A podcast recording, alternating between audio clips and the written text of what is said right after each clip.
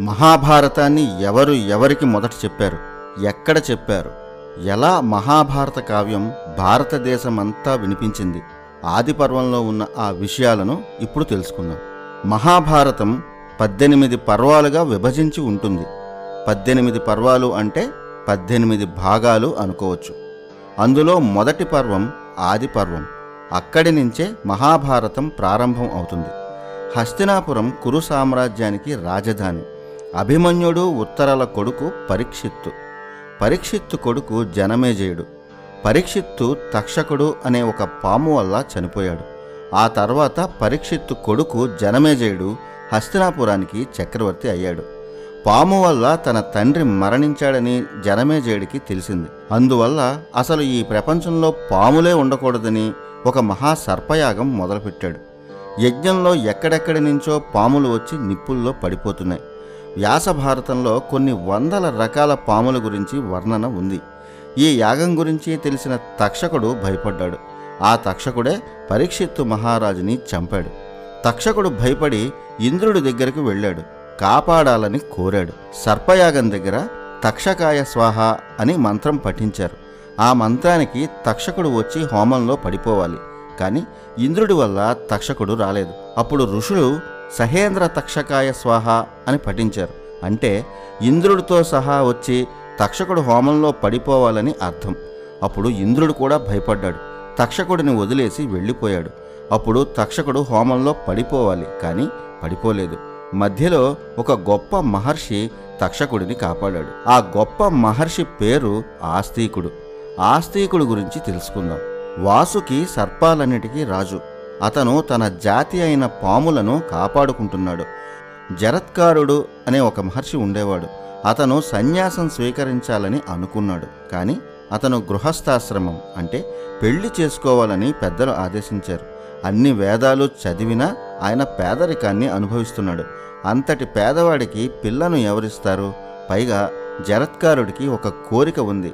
అతని పేరు ఉన్న అమ్మాయినే చేసుకుందామని అనుకున్నాడు.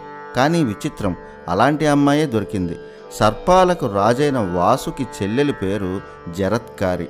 వాసుకి మహర్షి జరత్కారుడు జరత్కారికి పెళ్ళి చేశాడు. వారిద్దరికీ పుట్టినవాడే ఆస్తికుడు చిన్న వయసులోనే మహా తపస్విగా పేరు పొందాడు. ఆయన చిన్న పిల్లాడిగా ఉన్నప్పుడే జనమేజయుడు సర్పయాగం చేస్తున్నాడు. వాసుకి ఆస్తికుడిని పిలిచి తక్షకుడిని కాపాడాలని కోరాడు. ఆస్తికుడు జనమేజయుడు చేస్తున్న యాగం దగ్గరకు వెళ్ళాడు. గొప్ప తేజస్సుతో వెలిగిపోతున్న ఆ మహర్షిని జనమేజయుడు గౌరవంగా ఆహ్వానించాడు. మనకన్నా విజ్ఞానం ఎక్కువ ఉన్నవారు వయసులో చిన్నవారు అయినా గౌరవించాలి. అది సంస్కారం.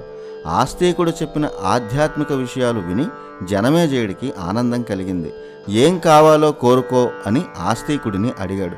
అప్పుడు వెంటనే ఆస్తికుడు ఈ యాగాన్ని ఆపు.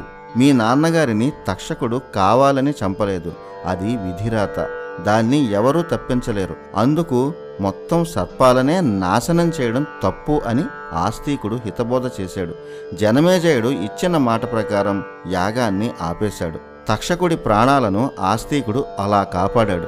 ఈ సమయంలోనే కొన్ని మంత్రాలను వ్యాసుల వారు వివరించారు.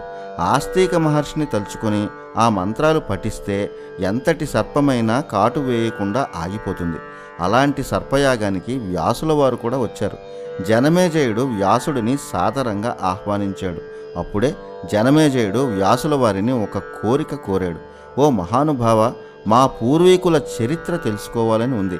కురుపాండవులను ప్రత్యక్షంగా దర్శించిన వారు మీరు. మీరు చెబితే ఆ చరిత్ర తెలుసుకోవాలని ఉంది అని జనమేజయుడు వ్యాసుల వారిని అడిగాడు. అప్పుడు వ్యాసుడు నువ్వే కాదు ఆ ఇతిహాసాన్ని ఎవరు విన్నా ధన్యులవుతారు. అయితే భారతాన్ని నేను నా నలుగురు ప్రియ శిష్యులకు బోధించాను. ఆ నలుగురు శిష్యులు పైల జైమిని సుమంత వైశంపాయనుడు. వారిలో ఒకరైన వైశంపాయనుడు ఇక్కడ నాతో ఉన్నాడు. ఆయన భారతగాథను మీకు వినిపిస్తాడు. అలా జనమేజయుడికి వైశంపాయనుడు వినిపించినదే తరతరాలుగా మనం వింటున్న తరిస్తున్న మహాభారతం. అలా మొదలైంది మహాభారత ఇతిహాసం.